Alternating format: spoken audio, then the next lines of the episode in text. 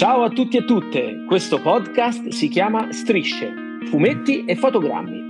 Io sono Andrea Orlando e qui con me c'è Teo Aversano e questa volta anche un'altra illustre ospite per parlarvi ad ogni puntata di un film che vorremmo raccontarvi perché ci ha meravigliato.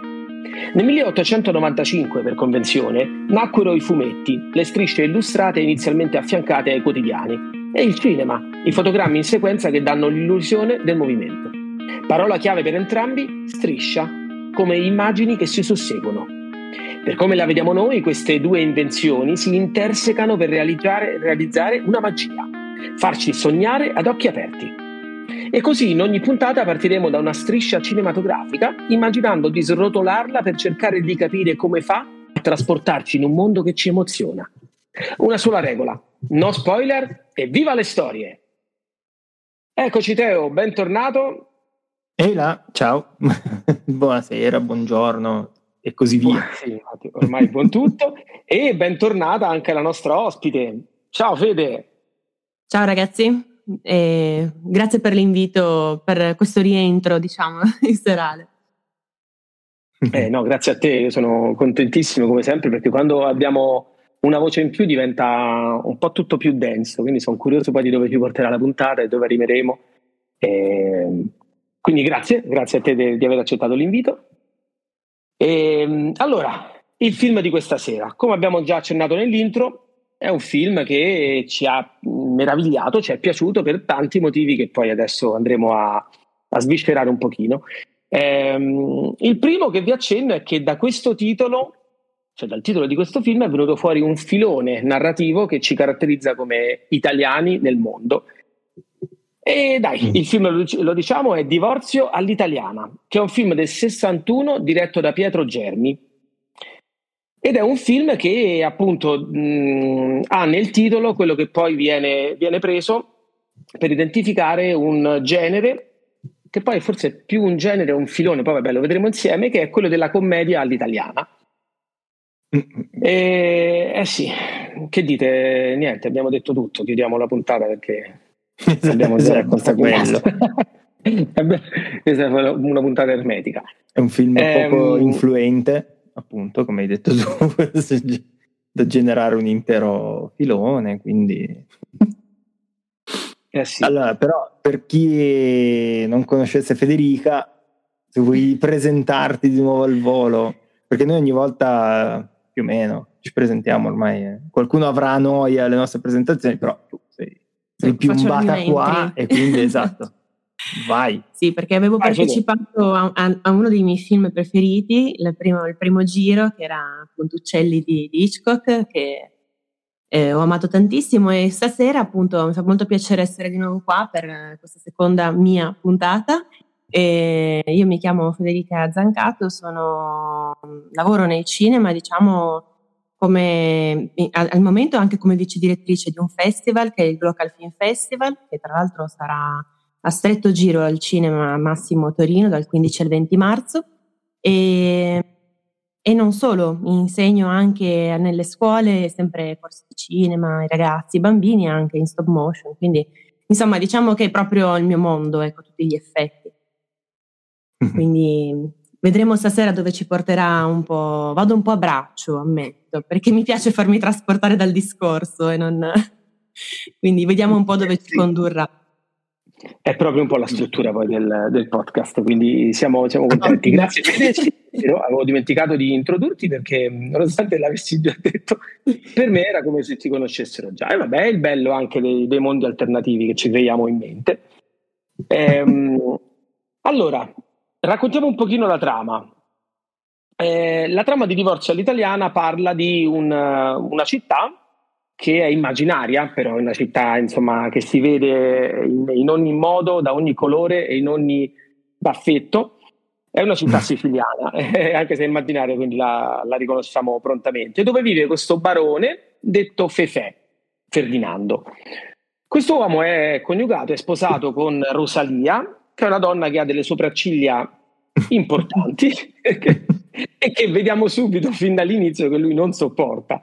Quindi, nonostante eh, sia sposato da diversi anni, non, eh, non riesce proprio a, a, a, reputarla attraente, non riesce a tenerla in considerazione, insomma, non la vuole con sé. Perché? Perché è innamorato di sua cugina, che è una ragazza sedicenne che si chiama Angela.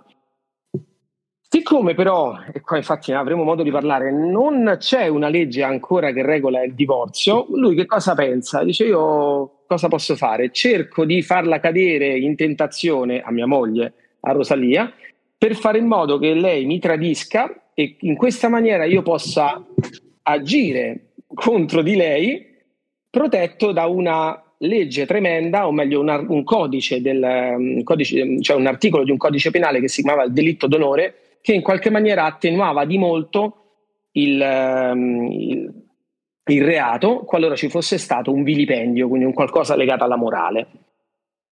E questa è un po' la struttura, poi per non andare troppo come al solito in, eh, in spoiler cerchiamo di rimanere un po', un po così, però ecco il, il, film racconta poi di tutte le peripezie che lui attua per fare in modo che sua moglie cada in, in tentazione, sua moglie che poi in realtà è devotissima, quindi è difficilissima farla, farla uscire da, questo, da, questa adorazione per, per, suo marito Fefe. Eh, e quindi di tutto quello che poi capita a livello di sotterfugi e di effettivamente mh, strutture che, ci, che, richiamano la commedia e che sfociano velocemente poi nel dramma e nel, quindi insomma tutta una serie di intrighi che poi arrivano a, all'epilogo finale che non vi raccontiamo insomma. Mm.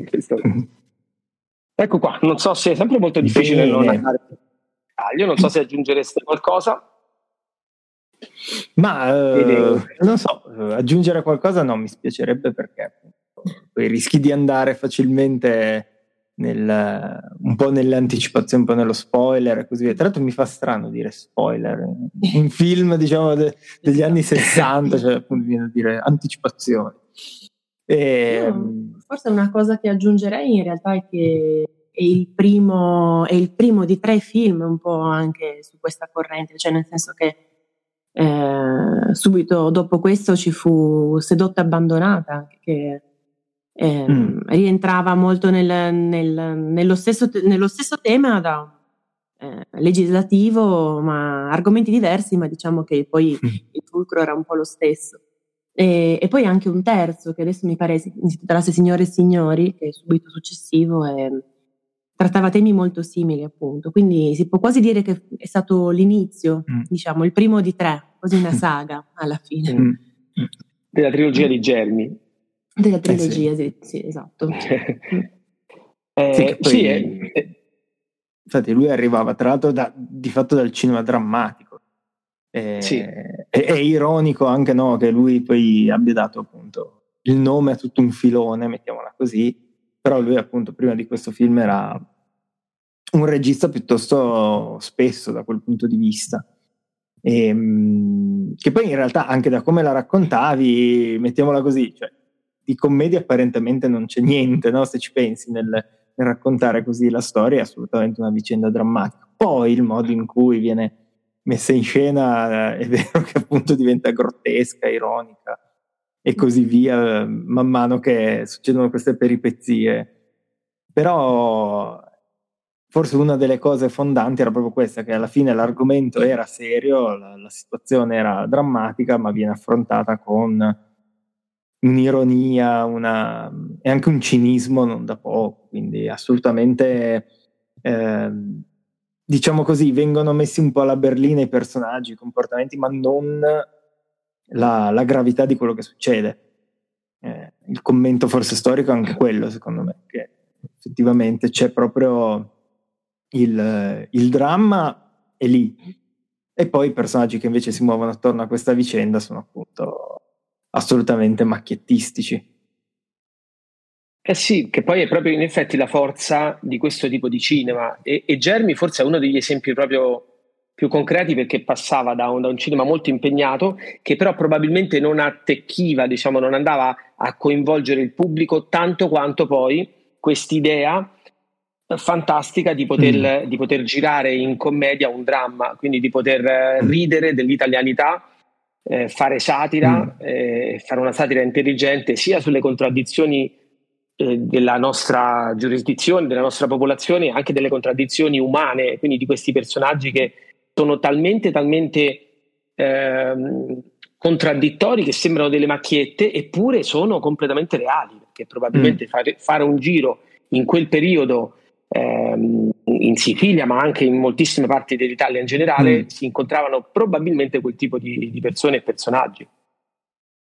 Sì, esatto, lui secondo me qua fa proprio la parte per il tutto, eh, perché in realtà sì. se andiamo a vedere forse anche in tanti entroterra, in tante campagne, non è che fosse molto diverso da nord, sud, nelle isole, eh, il, la situazione, diciamo così, a livello morale. Anche. Però lui aveva questo, per quanto fosse nato a Genova come me, era, aveva questo amore per, eh, per la Sicilia e i personaggi appunto siciliani. Io sapevo che sarebbe venuto fuori subito il discorso della, cioè. della genovesità. no, senti, cioè. Di che Beh, rivendica sì, come esatto. la spada tratta proprio. e lo rivendica. Sì. Beh, certo, perché in effetti Sicilia, ok, ma la Sicilia, come hai detto tu, è rappresentativa, quindi non è ovviamente lì che era il problema. Il problema era un po' in mm. tutto lo, lo stivale. Eh, credo che poi la Sicilia si sia prestata tanto anche per le ambientazioni, cioè questo, questo contrasto molto particolare tra la luce esterna e le, mm. eh, questi toni di bianco estremi e invece l'interno che è molto cupo delle, delle zone, delle scene girate in casa. Quindi. Mm naturalmente insomma ecco voglio sperare voglio credere e insomma immagino che sia stata scelta anche per quello e non perché era mm. solo lì localizzato il problema del, del no, delitto tenore ecco.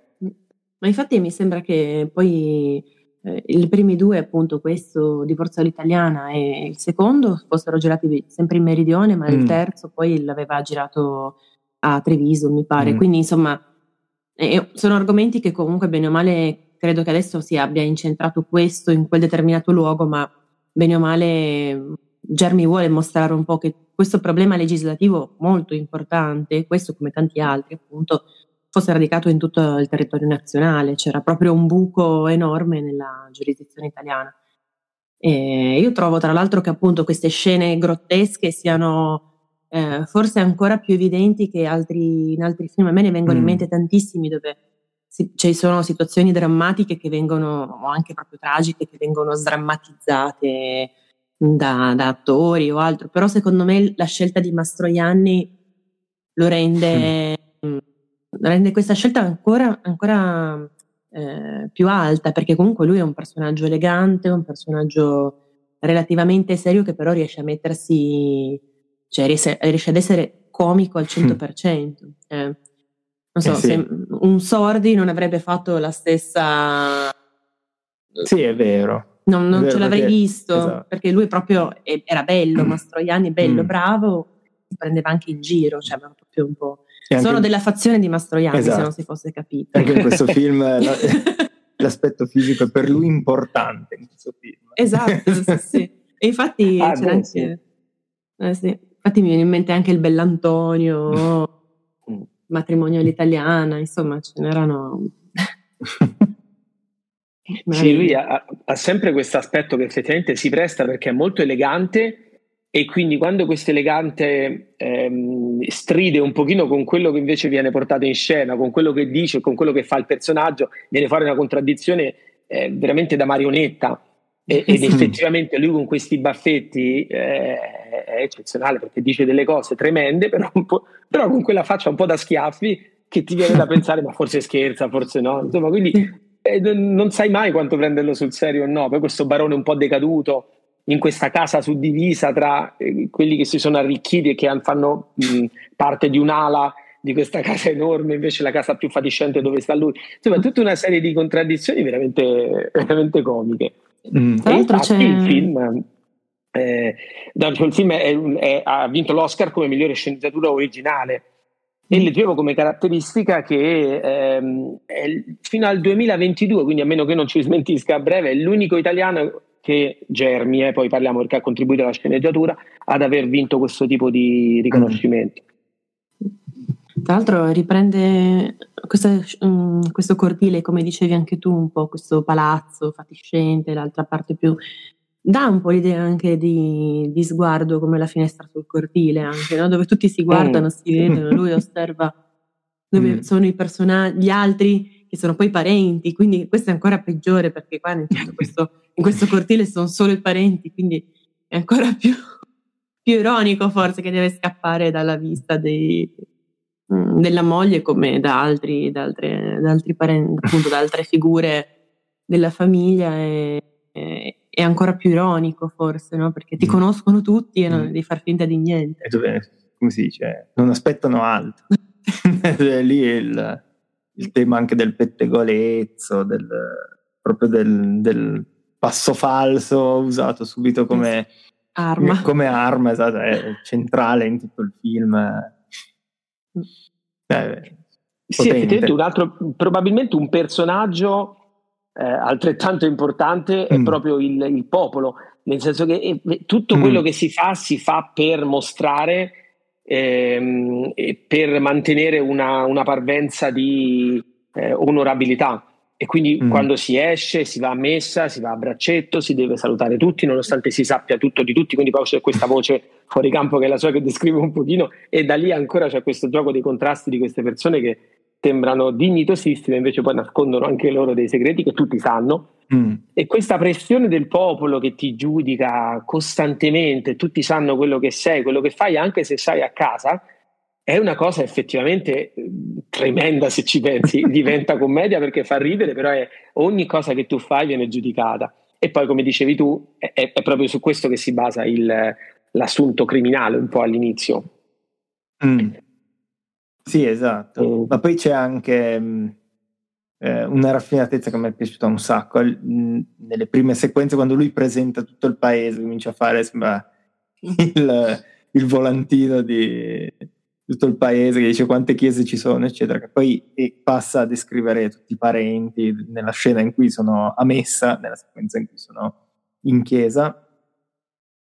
La cosa divertente è che è tutto no, tramite il suo voice over però è talmente, come dire, immedesimato eh, che quando parla della cugina, siccome è vicino a sua moglie, abbassa la voce.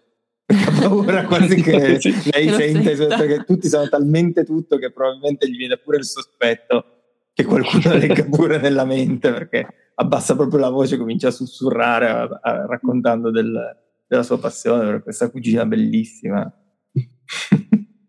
È vero. Sì, sì, è vero. Ma infatti c'è secondo me una gestione di piani che crea dei cortocircuiti molto piacevoli. Poi ne parlavamo mm. pure prima a proposito del film nel film.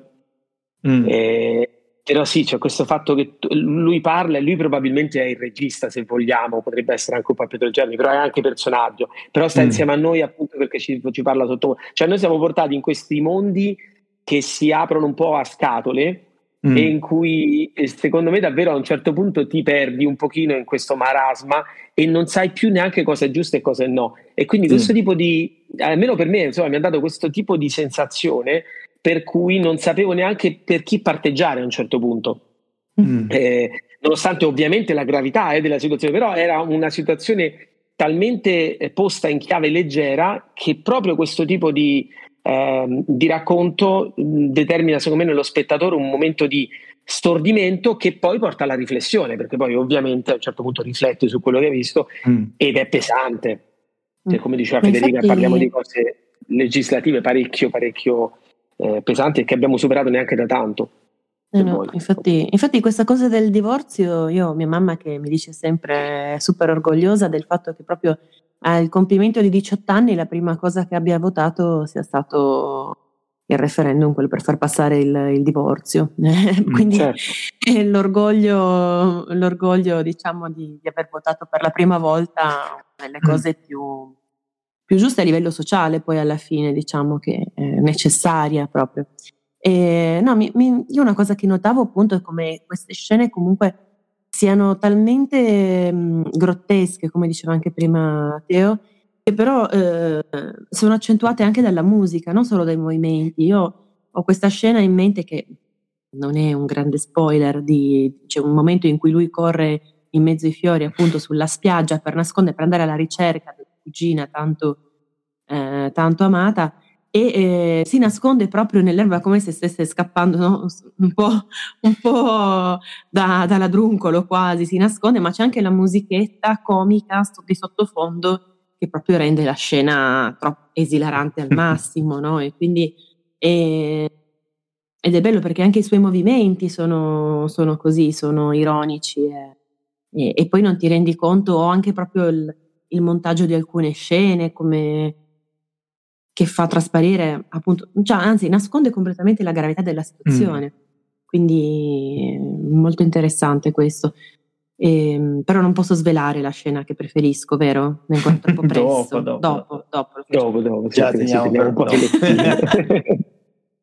okay. Sì, comunque i personaggi che fanno da contorno effettivamente anche lì sono delle macchiette talmente forti che non puoi non notare e poi sapendo che appunto sono comunque ehm, caratterizzate neanche così tanto perché sono eh, sono persone reali che, eh, che, erano così anche nella vita di tutti i giorni, rendono mm. questo tipo di, eh, di situazione sì, grottesca, come dicevate voi, e anche un po' un carosello, a volte anche un accenno, secondo me, eh, possiamo usare il termine felliniano, anche se rientra in tutto un altro genere, però ci sono, mm. se vai a raccontarli questi tipi di caratteri intorno a lui, che sono veramente pazzeschi, eh, dalla sorella... Sì ehm, al papà, al, alle persone che girano intorno a lui, a questi rappresentanti del PCI che ballano tra di loro a un certo punto perché poi le donne non erano ammesse, quindi chiaramente uomini tra uomini, però tutte cose che a vederle veramente sembravano un circo di matti,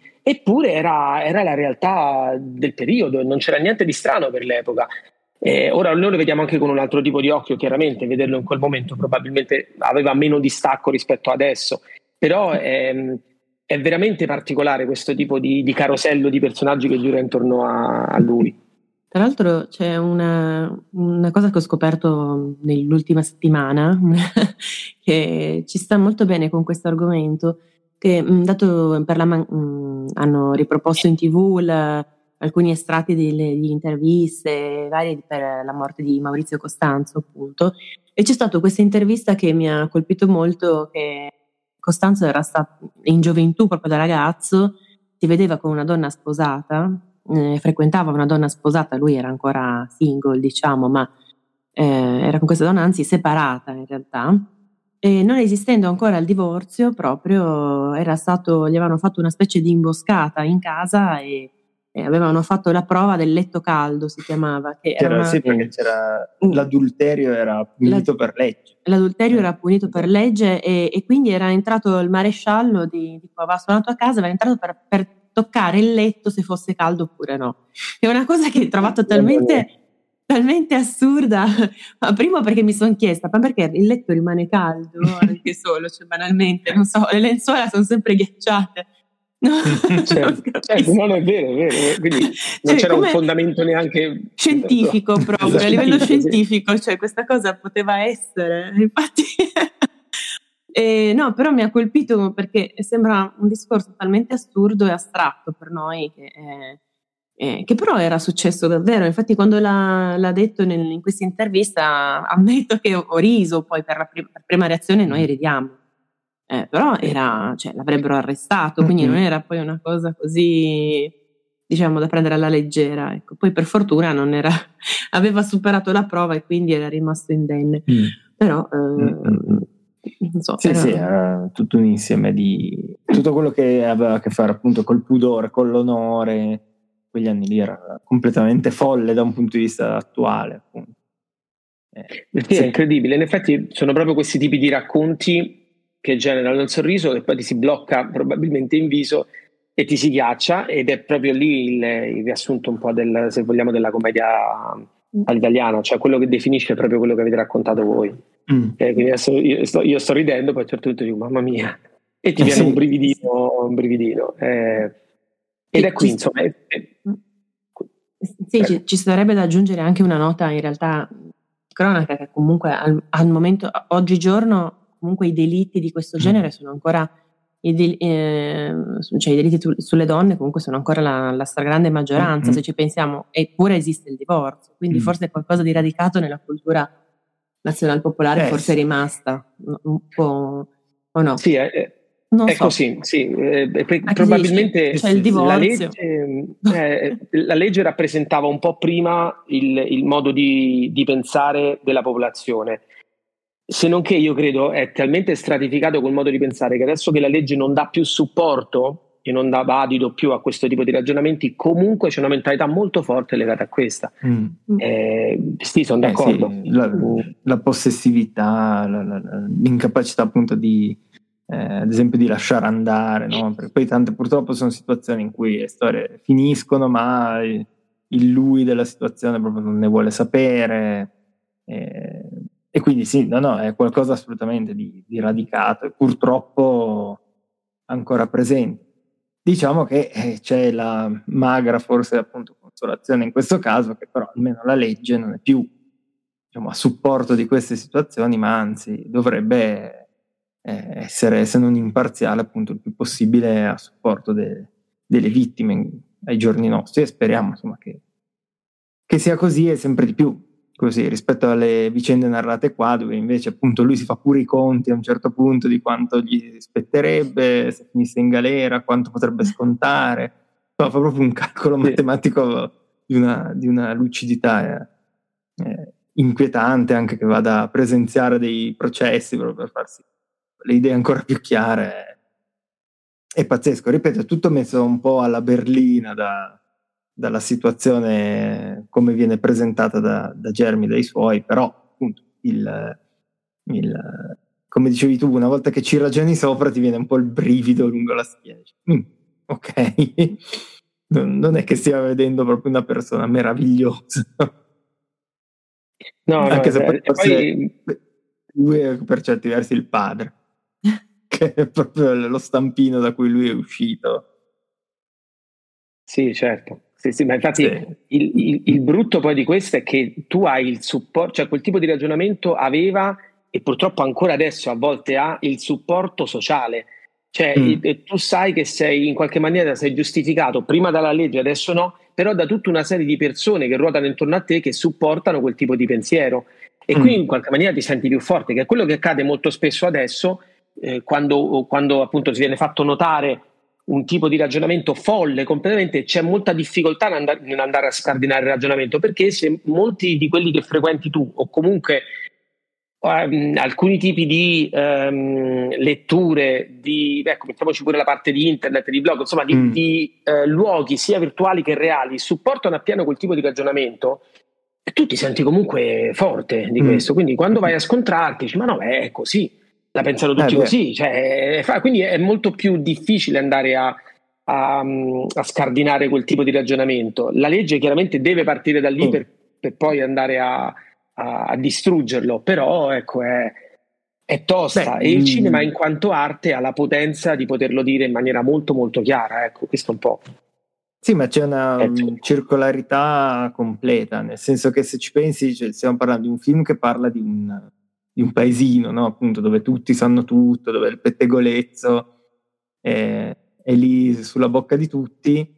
Eh, giustamente facevi l'esempio dei social network, eccetera, però se facciamo proprio una, un'unione delle due cose, in effetti nei primi anni 2000, fine anni, insomma, quando iniziava ad esserci piano piano la, la diffusione di internet, io mi ricordo come fosse ieri che il termine che veniva usato era quello del villaggio globale roba di cui non si è più eh, parlato, sì. però effettivamente è questo, cioè delle dinamiche da paesino che tu applicavi a livello poi, poi globale, esatto, mondiale, nelle, nelle, discussioni e così via, cioè alla fine lì era ancora una cosa quasi speranzosa, no?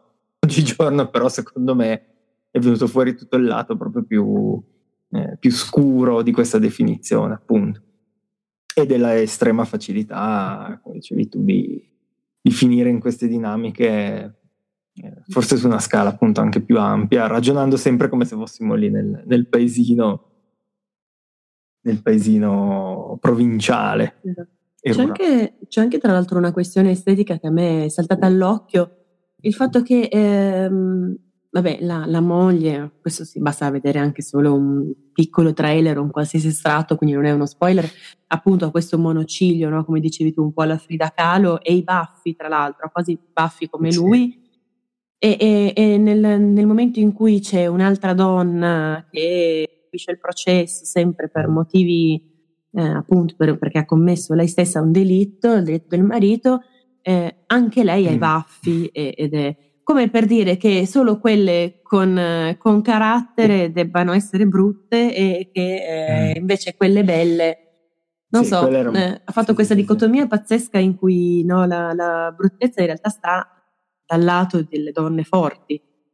Ecco, eh, che è un, po', un, po', la strega, infatti sembra anche quando gira il calderone, cioè sembra proprio lei viene, la moglie viene sempre dipinta come una strega a tutti gli effetti. Sì, No, è vero che c'è, c'è questo elemento qua, vabbè, molto, sì, molto classico del, del, dell'abbruttire. Però in realtà, per esempio, Rosalia, poi mh, rivedendo il film mi, ho notato proprio quanto lei in realtà sotto sotto sia una donna poi moderna. Per dire che a letto si legge i romanzi di fantascienza, ragiona su, sulle dinamiche, cioè su, le dinamiche tipo di che cos'è la vita, la morte, perché siamo qua. Cioè nella sua semplicità in realtà è una molto, molto moderna che recita questa parte di, della donna estremamente devota. Per poi la, la scena del paiolo, appunto, in cui eh, diciamo lei si a un certo punto come dire si, si arrabbia perché la serva e così via stanno facendo il sapone come si faceva una volta giù nel quartiere, che sta salendo tutto il fumo, eccetera. E, e, tra l'altro lei dice: Ma perché il sapone non ce lo possiamo comprare come tutti? Quindi sbotta. Effettivamente diciamo: Ma perché dobbiamo vivere qua ancora come come nell'Ottocento, ma poi soprattutto in quel momento proprio cede perché anche verso Fefe si arrabbia dicendo tu glielo devi dire a tua madre, cioè, quindi era tutta una facciata il fatto che lei fosse così carina e devota perché appena c'è una cosa che la manda fuori, lei tira fuori un po' tutta la grinta e il, e il carattere, quindi in realtà sì, viene dipinta come eh, così la, la bruttina del, della situazione, però poi effettivamente come, come personaggio anche poi suo come si diciamo evolverà la sua dinamica nella storia è, è molto moderna per certi versi. Sì, decisamente. In effetti, forse i tratti, i tratti di, questa, eh, di, questa, forza d'animo vengono fuori prima fisicamente e accennano un pochino a quello che potrebbe capitare. Eh, sì, mm. sono d'accordo con quello che diceva Federica, è vero, è, un, è particolare questa epidacalizzazione del, di, di Daniela Rocca. Eh, eh, sì, effettivamente è il personaggio più interessante che, che c'è là, perché mm. è un po' fuori da quegli schemi lì. E leggevo peraltro una curiosità che sia lei che Stefania Sandrelli sono doppiate dalla stessa attrice. Quindi mm, sì. le, due, i, le, due, vengono doppiate. Poi c'era questa dinamica particolare dei film dell'epoca in cui alcune attrici e attori venivano doppiati, nonostante mm. erano comunque italiani. E la doppiatrice si chiama Rita Savagnone e doppia appunto sia la, mm, sia la moglie di Fefe che la cugina per cui Fefe mm. sbava. Insomma, sì, che strano, non so se è stato fatto apposta, però. Eh. Beh, però adesso vado a memoria la Sandrelli comunque non è che abbia tutte queste battute. No, in effetti Anche avevo doti artistiche. Ah, no, non lo so. No, no, no, era che non ha tante... La come stava iniziando. No, che non, sì, ha tutte queste... non ha tutte queste battute nel film poi alla fine, per cui ci può stare che magari abbia detto, vabbè, risparmiamo. Risparmiamo, esatto, cioè siamo... sì, è vero, però no. è strano, sai, metterlo veramente alla stessa in bocca alla stessa persona i, i due le due nemiche, se vuoi, anche se poi loro tra di loro non è che avevano niente di, di che. Mm. Questa era un po' una curiosità particolare che mi ha fatto ridere. Mm. Sì, sì, ma infatti... E...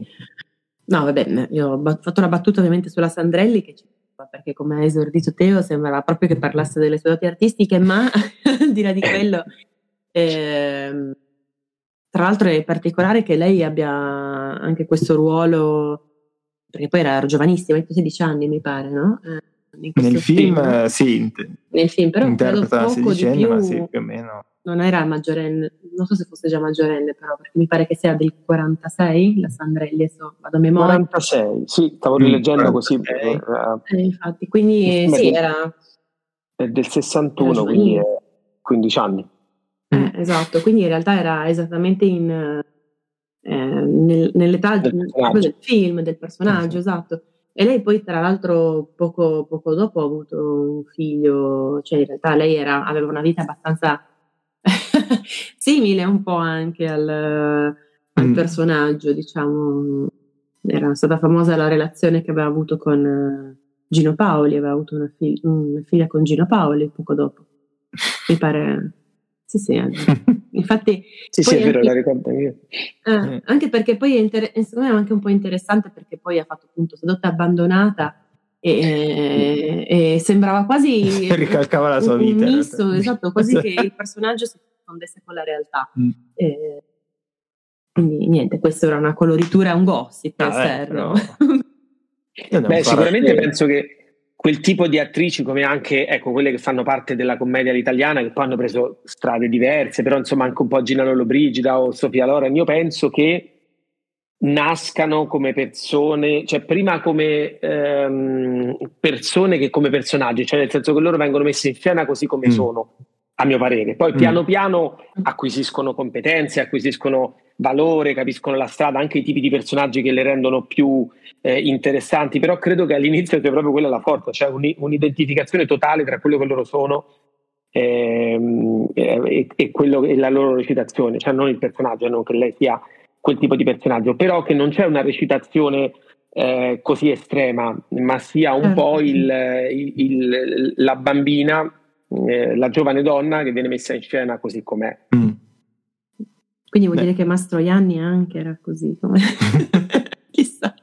Ma, eh, ma, chissà, io sai, al, sai, anche Mastroianni mi pare che ha iniziato come comparsa, cioè non sono persone che hanno, cioè non sono attori che hanno voluto, o almeno non, non, non tanti, non tutti, che hanno iniziato a studiare cinema, eh, beh poi vabbè, dipende, però che molto spesso si trovavano a fare cinema perché quella era una delle realtà più eh, immediate in, alcuni, in, alcune situazioni dove ti avevi un bel viso e un pochino potevi stare davanti alla macchina da presa, mm. riuscivi in qualche maniera a partire e poi costruivi tutta la tua bravura, alcuni ne avevano, alcuni andavano a, a studiare, però è un po' quello, cioè funzionavi lentamente perché avevi un viso interessante, non per forza bello. Eh.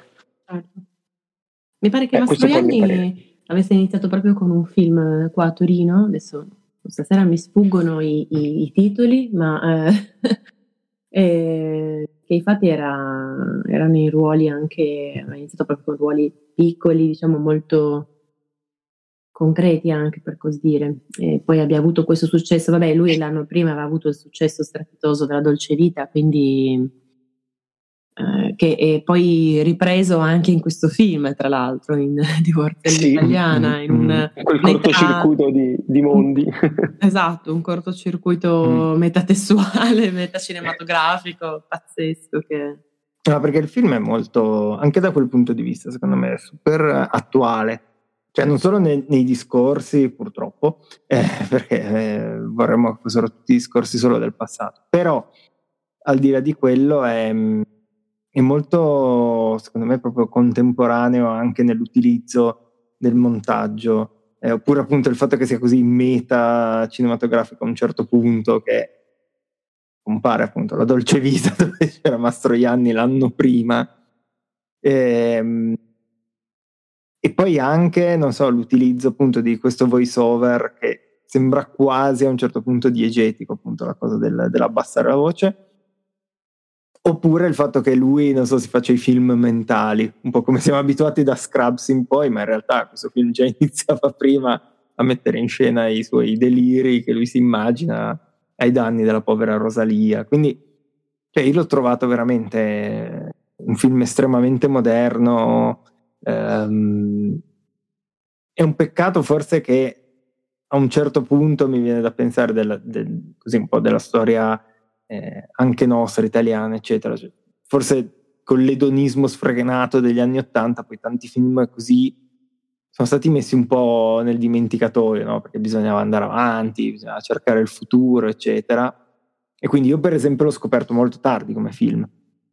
Eh, però in realtà cioè, funziona benissimo allora come, come, veramente i giorni nostri, cioè non ha un, un, ritmo, non ha una recitazione tali per cui oggi siano ostici o altro, anzi è estremamente godibile e ha veramente anche delle, delle chicche proprio nel portare in scena la, la società del tempo e, e, i suoi personaggi che secondo me sono veramente attuali, cioè potrebbero veramente far parte di un repertorio di, dei giorni nostri. Sì, infatti, e, e, qui sta poi anche un po' lo scopo del nostro podcast, quindi cercare di far riscoprire questo tipo di, di realtà. È vero, anch'io l'ho scoperto non così, non così, tanto tempo fa e lo trovo modernissimo, è vero, sono, sono d'accordo. Il, ehm, la chiave, secondo me, di quel tipo di film che rappresenta non a caso proprio il, il neorealismo fin dal titolo, è un po' proprio quello di eh, parlare a un certo tipo di pubblico che non vuole che gli sia detto quanto è dura la vita mm. in maniera così sfacciata, però vuole riderci su e quindi quel tipo di eh, dinamiche, quel tipo di situazioni, ehm, quelle cose che non vanno, che tutti sappiamo, va bene se me le dici, però mi ci devi far ridere un pochino, che poi è la chiave un po' mm. di, tutto, di tutto quello che è il, eh, quello del cinema delle commedie all'italiana, che va un po' contro la pesantezza eh, che veniva fuori dal dopoguerra con il neorealismo e quindi un po' il fatto di ehm, aver, aver, intrapreso una nuova chiave di, di, visione del cinema per cui si parlava eh, al pubblico in maniera molto schietta, si girava per strada con attori non professionisti, ehm, raccontando un po' tutto quello che prima era stato edulcolorato dalla propaganda fascista. Adesso, eh, nel, nel, periodo del neorealismo, che poi non è neanche così lungo come, come ehm, una decina d'anni, insomma, alla fine, quello, quello più puro, eh, quello che poi aveva, mh, aveva, generato nel pubblico era un po' questo, questa disfatta, questa voglia invece di andare a, a riderci un po' su. E, ehm, e, quando questo riesce, e non è facile, si trova, ci, ci troviamo di fronte a un film che è talmente moderno che anche visto a distanza di anni come adesso risulta prettamente e, e prepotentemente moderno. Quindi io infatti se lo vedessi adesso, sebbene percepisci lo, il distacco, non puoi non notare la, la profondità di quel tipo di racconto. Non so come la vedete voi, io sono partito con uno sproloquio mio perché mi ha fatto venire in mente Teo. Sì, in realtà c'è cioè, esattamente quello, nel senso che poi la commedia italiana nasce proprio per su, cioè ridiamoci su anche di scene estremamente dolorose, estremamente eh, cruente, appunto. Questo ne, ne è un caso, cioè, eh, diverse scene di questo film di divorzio all'italiana sono veramente crude e cruente ehm, e parlano di violenza tutto il tempo, cioè è un film sulla violenza poi alla fine è sul, quindi eh, sull'omicidio, sul, eh, quindi non c'è nulla di, di, di ironico, no? Però viene visto poi in una chiave talmente grottesca che ci ridi su, ci sono delle scene sono di una gravità incredibile, ma tu ridi come non mai e dici, ma, ma veramente sto, rid- sto, ridendo di tutto questo e non, non riesci a, cioè, e ti immedesimi poi alla fine nel desiderio del, di, di, colui che vuole compiere il crimine, no? Quindi, come dicevi tu, non sai da che parte stare, eh, ci sta. E una cosa, tra l'altro, che io tante volte anche porto a scuola perché faccio i laboratori appunto con i ragazzi, anche con i ragazzi delle scuole, superi- delle scuole eh, secondarie inferiori, quindi delle cosiddette medie.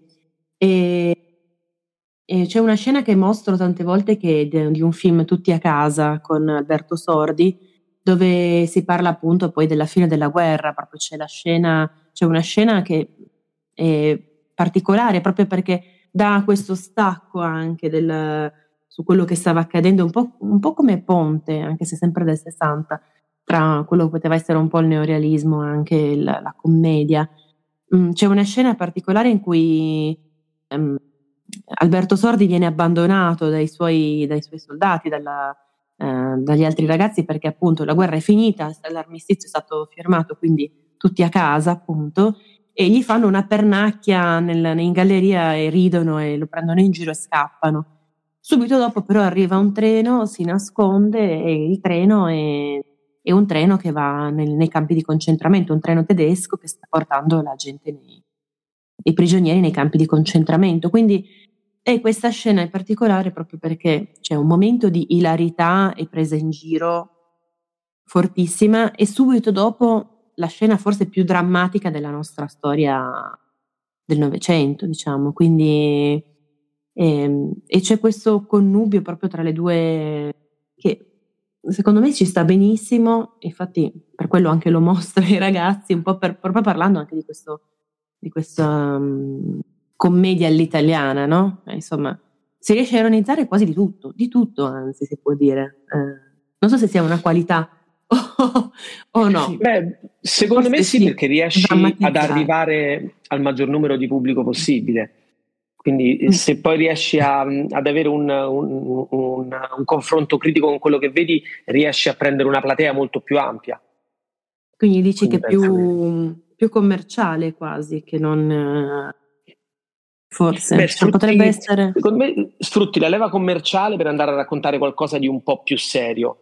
Per esempio, mm. adesso mentre parlavamo, ora non c'entra niente nel termine della commedia italiana strettamente inteso, però il grande successo che ha avuto, per esempio, ehm, quel film corale Perfetti Sconosciuti.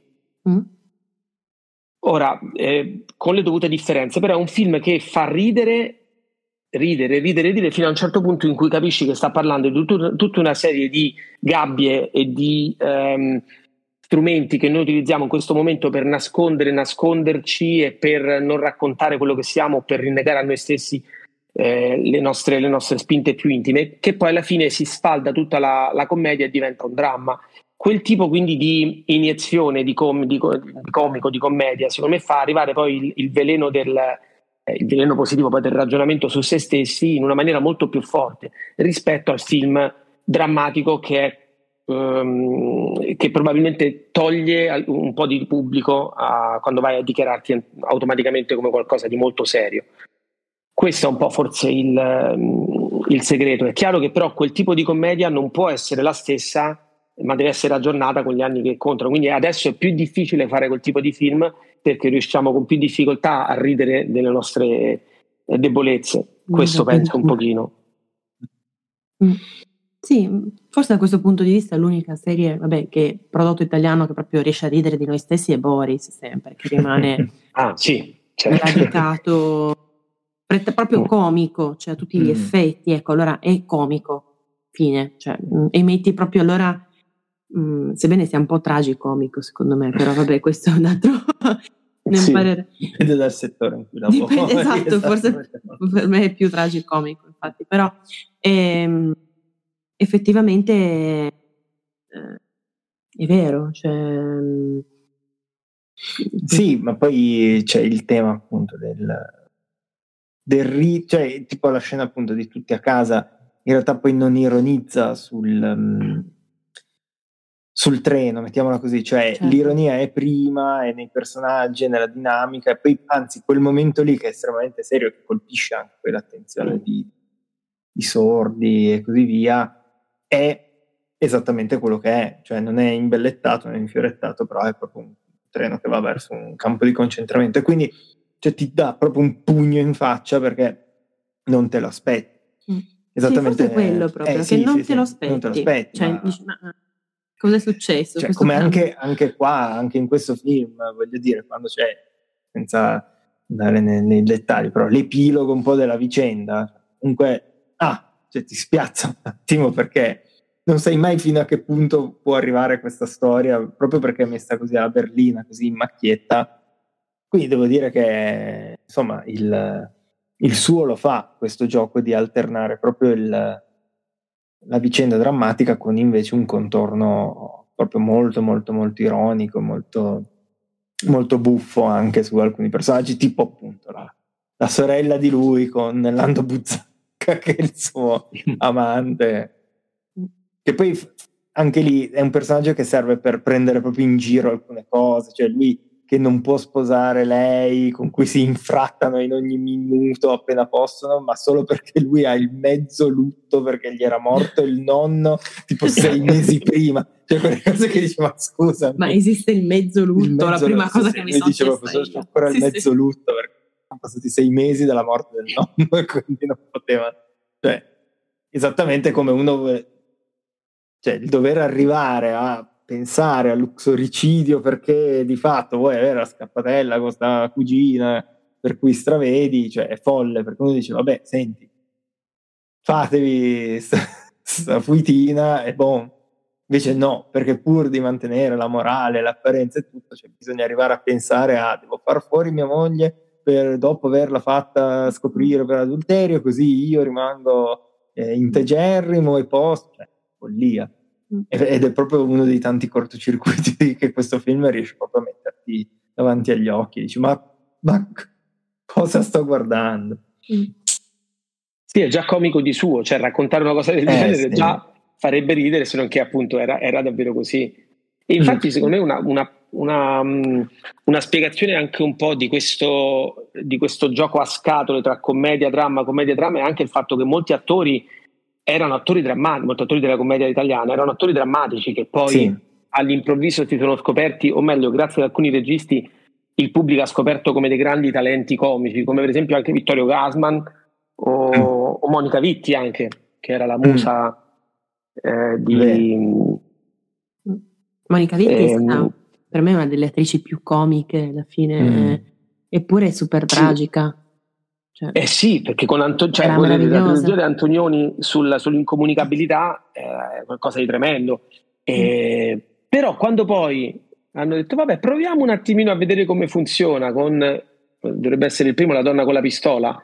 Eh, sì, che bello. più, eh, eh, sì, è anche quello lì eh, la ragazza con la pistola effettivamente è, è, un, è, diretto da Monicelli. Sono quegli, quei tipi di registi che dicono ma proviamo a vedere come funziona invece mm. un, un, attore un'attrice drammatico in questo contesto. Ed ecco lì che si crea il, l'alchimia la magia. Eh, quindi c'è qualcosa in effetti ma perché non può essere mai solo commedia o solo tragedia probabilmente. Ecco forse è un po' questa la lezione. Eh, così sicuramente sì. Che poi è anche il motivo per cui alla fine la, la commedia all'italiana è morta perché Monicelli stesso che aveva girato il film che ha chiuso proprio il ciclo che è un borghese piccolo piccolo con Alberto Sordi l'aveva detto cioè ero, ero arrivato a un punto in cui non era più possibile ridere di, di questi personaggi. Cioè qui siamo ancora appunto negli anni 60 c'era ancora un po' l'ottimismo di fondo per cui ridevi di queste canaglie un po' perché sotto sotto, come dire, speravi che i vizi e le cose dell'italiano medio mm, forse così venissero anche esorcizzati. Invece Monicelli in un'intervista ha proprio detto quando aveva girato un borghese piccolo piccolo che è un film tragico e veramente mm. eh, di, una forza pazzesca, eh, lui aveva proprio detto che non, non, ce la faceva più. Cioè, vedeva queste cose, non poteva più sopportare di, di ridere appunto di questi qua, dei loro vizi, dei loro difetti. Quindi e di fatto ha siglato proprio la, la morte della, della, della, commedia all'italiana, in parte anche della carriera comica per certi versi di, di, Alberto Sordi. Perché poi, eh, poi è anche cambiato abbastanza e così via. Quindi è, è, è, pazzesco che come poche altre cose, cioè esiste un inizio ed esiste una fine. Cioè, decretato questo film come l'inizio, esiste anche appunto un film che la chiude e chiude tutto questo ciclo di, di, di film, di autori e così via, in maniera appunto, devo dire, eh, molto efficace. Sì, effettivamente la parabola era mh, probabilmente, co- come tutto, era eh, era necessaria, sarebbe dovuta venire. Ho letto che alcuni considerano il film proprio tombale della commedia italiana la terrazza di scuola, ah, in cui si fa un po' un, sempre un film corale con tutti gli attori poi della commedia all'italiana che vanno a ragionare un po' su tutte quelle che, che sono le loro disfatte sociali. Eh, mm. Però al di là del, dell'anno in sé, effettivamente sì, è un po' quello. Cioè, per ridere di sé ci sono dei momenti e degli argomenti. Quando Mm. finisce quel filone non si può continuare a fare quel tipo di satira perché risulta ridicolo. Eh, poi nel mm. frattempo era nata anche la TV eh e sì. quindi la TV aveva in qualche maniera sdoganato tutti quelli che erano i tabù su cui prima potevi ridere alludendo, facendo delle battutine, mentre con la televisione a un certo punto generalista si è cominciato a, ad aprire un po' quel tipo di, di tabù, mm. le parole venivano dette in maniera molto più facile, quindi non, non erano più parole tabù, eh, il sesso cominciava a divenire meno allusivo ehm, e quindi si, si, andavano a smontare un pochino tutti quelli che erano gli stilemi della, della commedia italiana e quindi è chiaro che lì mm. dovevi trovare altri modi di far ridere ecco quindi che magari eh, mh, mm, eh, nuovi, nuove leve, nuovi registi attori come possono essere Carlo Verdone o Francesco Nuti sì. eh, avevano cominciato a fare leva su, su altro mm, più recentemente mi ricordo anche eh, Tre uomini e una gamba che a me mi ha fatto morire da ridere e che pure lì ogni tanto a un certo punto avevi una sperzata di, di, di, di acqua gelida pensando a, a, che cosa stavano raccontando loro. Quindi vabbè, a parte mm. ehm, stavo andando un po' troppo oltre, però ecco, è chiaro però, che bisognava un, eh sì, bisogna un pochino trovare delle nuove modalità e, e adesso è molto più difficile di, di, allora, perché c'è meno tabù su tutto. Mm. Eh sì, sicuramente. E poi sì, ehm, devo dire che oggi verrebbe forse letto anche difficilmente questa scollatura tra i personaggi e la vicenda, cioè si, si rischierebbe oggi di, di, di, finire a dire che si fa appunto dell'ironia sull'uxoricidio e così via, invece ripeto per l'ennesima volta, però eh, questi film qua non prendevano in giro la vicenda, non prendevano in giro le vittime o altro, ma il contorno. Invece oggi purtroppo temo che mm, questa cosa non si riuscirebbe tanto a capire. Cioè, c'è, diciamo così, c'è un nervo molto scoperto su queste cose, quindi sarebbe veramente difficile riuscire a arrivare nel modo giusto, forse al pubblico. E nessuno credo che oggi si, si prenderebbe un po' la pallottola per questa cosa qua Forse andrebbe un po' rivisto però anche questo film, eh, ogni tanto riscoperto, eh beh, certo. più che certo. rivisto, ecco, riscoperto. Sì, sì. Eh, ci andrebbe, bisognerebbe diffonderlo un po' di più. Eh. Eh, sì, ma probabilmente molti della commedia italiana cioè andrebbero visti, non lo so, quei 5-6 capisaldi totali della commedia italiana eh, per andare a capire un mm. pochino quello che eravamo mm. come popolo e dove stiamo andando, perché poi spesso guardando un po' indietro si capisce un po' forse dove, dove siamo andati e quello siamo, si spera, eh, si spera. Si spera siamo, a questi film sono ecco la cosa che mi, mi, piace molto di questi film anche di Germi è che proprio siano attualissimi per l'epoca che raccontano e che eh, ad esempio appunto prima è stato nominato anche i soliti ignoti i soliti ignoti sono questo gruppo un po' di, di, eh, di de, delinquentelli perché poi alla fine sono talmente eh, pasticcioni che non si possono proprio definire delinquenti e sono un po' ci provano, no? diciamo. Eh, mentre in questo, quindi è una storia come potrebbero essere una storia di tante, poi la, la bellezza dei soliti ignoti come viene raccontata, ovviamente, mm. perché se ci pensiamo, mm. la base della storia non è niente di, la puoi raccontare veramente in poche parole ed è quella la forza del film, quindi il film che, si, che riesci a, a riassumere in, in, in mezzo secondo. E, ehm, no, invece quelli di Germi partono proprio da, da, un problema che c'era a livello giuridico in Italia, un problema serio, eh, molto serio, molto concreto, messo, fi- messo, in film, messo in sceneggiatura. Infatti mi ha, fatto, mi ha fatto anche piacere rileggere, che non ricordavo assolutamente che avesse vinto proprio il premio Oscar come miglior sceneggiatura. Questo secondo me era, è, è, molto importante. Poi mi pare che anche Mastroianni avesse preso solo una candidatura agli Oscar come attore, se non sbaglio, ma eh, non, per questo pare. film? Eh, per mm. questo, sì, mi pare che lui fosse solo candidato agli Oscar, ma non ha Sì, sì, sì non, ha, non, ha, vinto, no. Mm. Io lo premierei in ogni film, ma questo sono perché sono di parte, come ho già detto prima.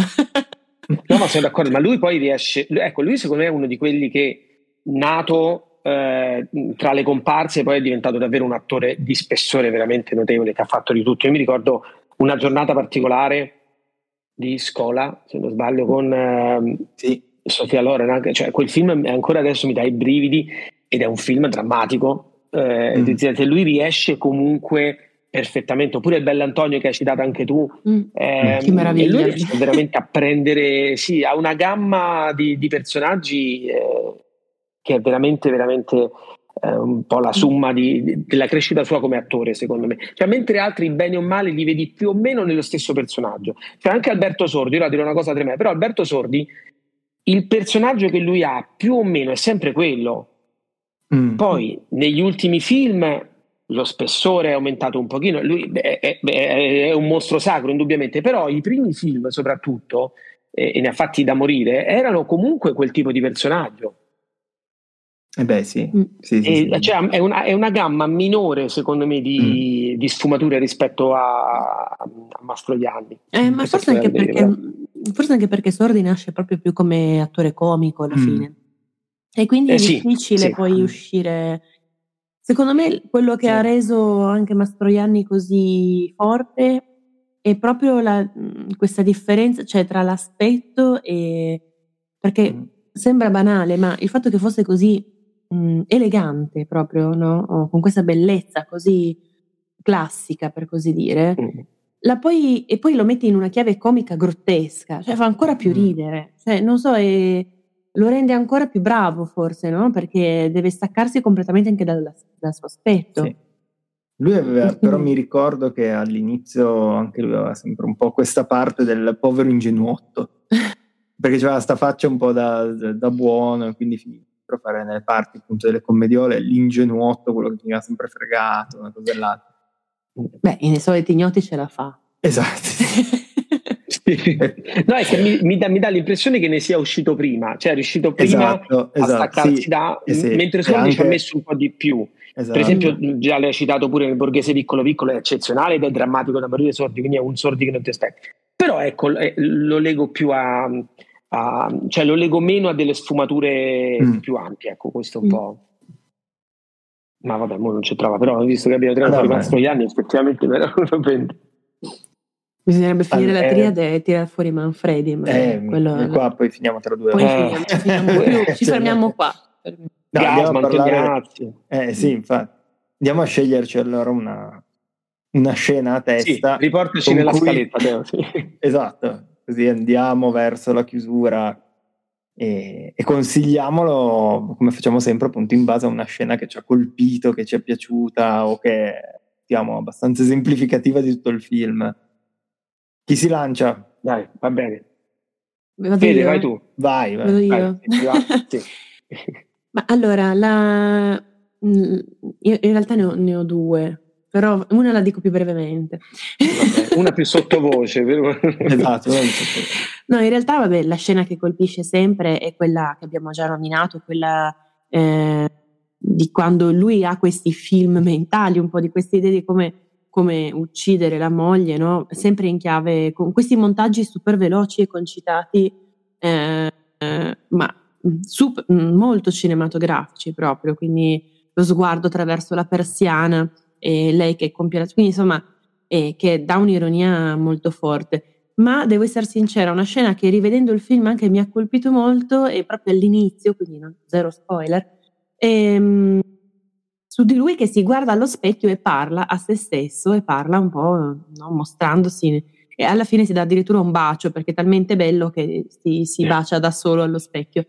E in realtà anche questa scena mi ha ricordato tantissimo quella della venticinquesima ora di Edward Norton, che fa questo discorso a se stesso, in chiave completamente diversa ovviamente, però non so, mi sembra sempre che la commedia all'italiana o che i film italiani precedano quello che avverrà nel cinema internazionale decenni dopo. Cioè, sono talmente innovativi nella loro semplicità che sembrano sempre venire prima, no? Però poi ce ne dimentichiamo e crediamo di essere arrivati ultimi. È vero. No, questo infatti dobbiamo rivendicare. Dobbiamo rivendicare eh, un infatti, po' la... Esatto. Eh, ci sta. Il primato. Il Infatti, adesso che parlavi della scena allo specchio, mi veniva in mente anche che c'è una scena eh, allo specchio di eh, Truffaut, non mi ricordo che c'è il suo alter ego che è Antoine Duanel, che è Jean-Pierre Leon. E, e, c'è una scena dove lui continua a ripetere il suo nome davanti allo specchio, come se volesse accertarsi che sia lui e tu poi sai che lui qualche, è, è, esattamente il, l'alter ego del regista. E questa mm. scena allo specchio, effettivamente, adesso che ne parlavi, mi viene in mente che quando si utilizza lo specchio in una certa maniera, è come se puoi andare a distruggere l'immagine che hai di fronte oppure ehm, farla riecheggiare in modo tale che la, ne amplifichi un po' la, la, presenza. E quando tu sai mm. che quello, quell'attore è anche l'alter ego del regista, come anche un po' potrebbe essere in questo caso quando vai, ehm, quando va a confondersi con la voce fuori campo. Insomma, possono esserci delle, ehm, delle interazioni che vanno a far esplodere un pochino quello che hai di fronte. Quindi sì, sì, sono d'accordo. No? Adesso ne parlavi. Tra l'altro, se tu mi nomini lo specchio nel cinema, io potrei parlarne per due giorni almeno. Quindi io non, di- non posso che darti ragione, ma mi, mi mi fermo solo alla... Facciamo una puntata sugli specchi. Sugli Facciamo specchi, una puntata esatto. sugli specchi, nomino solamente la scena della morte di, in Citizen Kane, il quarto di, di mm. Kane, che ah, beh, sì. ha, ha, 300 specchi tutto attorno mm. e fa vedere i vari punti di vista del, della mano che casca che quando muore. Quindi va bene, sì. poi mi fermo qua perché altrimenti potrei veramente continuare, invece lascio a voi la scena preferita. Beh, io guarda, in realtà in parte è un pochino simile alla tua, nel senso che a me piace molto la, l'immagine di, di Fefe che va in bagno zitto zitto la notte per dare un'occhiata tra le fessure delle, delle persiane a sua cugina che vive appunto di fronte a lui, sempre in questo palazzo immenso, e, e la può sbirciare mentre si muove accaldata nella notte. Eh, poi sì, vabbè, no, non lo rovino, vabbè, ma questa qua poi succede un'altra cosa che mi ha fatto ancora più ridere, però questa immagine così, che era un po' come citavi tu anche Federica, da uh, la finestra sul cortile, quindi questo guardare, questo voyeurismo attraverso le fessure delle finestre è, è molto molto bello, questi tagli di luce, di ombra. C'è anche, c'è anche, un'altra cosa che compare di simile a una finestra sul cortile, che è il fatto che si fosse in un'estate torrida. Mm. Fanno sempre vedere i personaggi mm. molto sudati e caldati, eh sì. proprio con i rivoli di sudore eh, sulla fronte, che c'è in tutti e due, ma c'è anche in Sedotta Abbandonata, perché ovviamente, vabbè, comunque il Sud Italia d'estate comunque sappiamo che non ha temperature cioè. molto vivibili, quindi... Però anche Hitchcock potrebbe aver ripreso là, chissà. Adesso eh. scopriamo che qua si apre un metatesto diverso. Mm. Lascio un multiverso. Un multiverso. Io ho visto che l'avevamo già anche nominata, appunto, la scena con dove si introduce appunto il fatto che in questo paesino irrompe la dolce vita. In questo film, in cui a un certo punto persino il parroco lancia l'anatema contro questo film scostumato e quindi figurati quale migliore operazione di marketing poteva esserci, per cui tutto il paese accorre a vedere questa cosa e il fatto che appunto fosse cioè, cine- metacinema puro perché c'era Mastroianni eh, in Saltra, esatto, che guarda il film con un personaggio che potrebbe quasi essere come se Fefe si ispirasse un po' a lui, cioè vorrebbe essere il Marcello della situazione, eh, così bello, così esatto, no? Viveur e quant'altro. E, ehm, e, anche il fatto che sia usato come, come, dice, come, strumento della trama, cioè non è una cosa buttata lì, ma il fatto che tutto il paese si rechi a vedere questo, questo film serve a un certo punto per mettere in moto una, un avvenimento, una dinamica che permetta eh, una, una, fuga e così via. Quindi cioè, non è semplicemente abbiamo voglia di fare gli splendidi, mettiamola così, ma eh, intanto ti fa vedere appunto le ipocrisie di questa città che cioè, si fionda a vedere Anita Ekberg. Eh, diciamolo, non il film, Anita no, Ekberg. Beh, in realtà poi però parlano proprio, cioè viene introdotto da, da orge, tutto qua, cioè delle voci che si spargono su cosa ci sia dentro questo film non so il corpo dell'Ecre. E ehm, quindi ti fa vedere per l'ennesima volta l'ipocrisia di questo paesino super pudico, che però ovviamente tutti, compresa la sorella di lui, è lì a vederlo. E, ehm, e, e poi il fatto che appunto sia uno strumento utile a mandare avanti la trama. Potevano esserci cento altre cose forse che si sarebbero potute inventare, insomma, sagra, qualcosa, però quello effettivamente era talmente pazzesco ed è uno tra l'altro dei tanti punti in cui la modernità irrompe nel film. Eh, prima a un certo punto si vede c'è il tema dell'uomo nello spazio perché c'era stato il primo volo di Yuri Gagarin nello spazio cosmico. E, e, poi questo perché appunto i costumi così discinti e quant'altro che fanno breccia nel, nel paesino appunto tutto chiuso ancora quasi dell'Ottocento. Eh, per cui uno dei tanti scontri tra quel mondo e la, e la modernità. Quindi mi, mi, è piaciuta su x mila livelli, non entriamo nel dettaglio. Poi, so. E poi da bravi, da bravi osservatori ci siamo, abbiamo guardato, ma nella, nella locandina nel, del, del, film, nel, nel film, compare Mastroianni.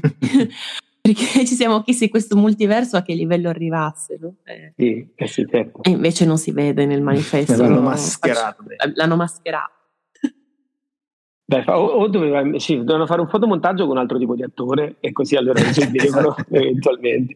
Comunque una scena che mi ha ricordato adesso mentre parlavi anche eh, Nuovo Cinema Paradiso, mm. quando c'è ah, questa sì. popolazione siciliana che va a guardare mm. il film perché c'era anche lì un momento di mm. micro nudo o un bacio, anche se poi i baci venivano, venivano censurati. Eh, quindi è, è, una costante probabilmente anche un po' eh sì. di, di, quel periodo. Eh, che bello, cinema nel cinema. Mm-hmm. E tra l'altro anche in quindi, entrambi i film correvano con le seggioline in testa per andare a vedere, o correva ah, sì, sì, da tutto sì, il, il paese. Le, le, seggiole da casa. Si portano le seggiole, portano tutto per occupare il cinema. Era, era, un evento tipo il Super Bowl del periodo per, per il paese. Mm. Che bello, beh, ehm, sì, eh, quando poi ci troviamo a questo punto dovremmo sempre dire perché dovreste vedere il film, ma poi mi trovo sempre a dire, vabbè, l'abbiamo detto alla fine in, in svariati modi, quindi non so se avete qualcosa mm. da, da, dire sul perché vederlo, ma penso che più o meno abbiamo già elencato una marea Direi di buoni ci motivi. siamo, ci siamo. Mm. Direi di sì. E se per caso voleste dirci qualcosa, abbiamo in calcio alla puntata i riferimenti con cui potete contattarci, quindi metteremo come sempre anche i social per eh, rimanere in contatto se vogliamo anche un po' espandere il concetto. E magari fare una puntata a parte se vi piace sugli specchi nel cinema.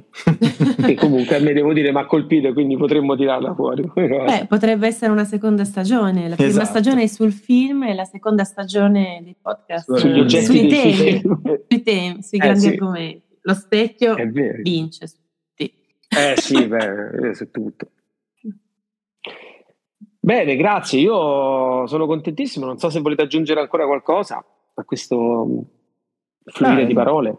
Direi, anzi, grazie appunto per la chiacchierata e speriamo che come mi stanno arrivando un po' di feedback di appunto persone che stanno riscoprendo dei film anche grazie a queste chiacchierate. Spero che la cosa continui, si espanda eh, ancora di più, quello sicuramente. Sì, è vero, perché a noi fa piacere ragionare su questi temi e scopriamo anche noi nel dettaglio alcune cose che non pensavamo e se questa cosa può far uh, incuriosire altri spettatori siamo ben contenti, proprio perché a, a, volte alcuni film ce li dimentichiamo noi in primis e invece meritano, come diceva Federica, anche di, di avere l'italianità eh, e, e, e l'orgoglio di poter dire che l'abbiamo fatto per primo noi. Eh sì, è che io rivendico sempre questo orgoglio, in parte, in parte Sabaudo anche della nascita del cinema, quindi non ci posso Beh, certo, niente. Certo. È vero, è vero. No, Informazione. No, e anche Mastroianni ha iniziato da qui alla fine. è vero, sì, sì, assolutamente. Grazie Bene, mille grazie, comunque allora per, grazie, per Fede, l'invito grazie di nuovo. Che... Torna quando vuoi. Volentieri. piacere. E Teo, grazie come sempre, sei un interlocutore preziosissimo. Grazie a voi, grazie a te. Allora, presto al prossimo film e buonanotte, buon, buona mattina, buon pomeriggio a seconda di quando sentirete questo podcast. Eh, ciao a tutti e a tutte. Ciao, ciao, ciao, ciao, ciao.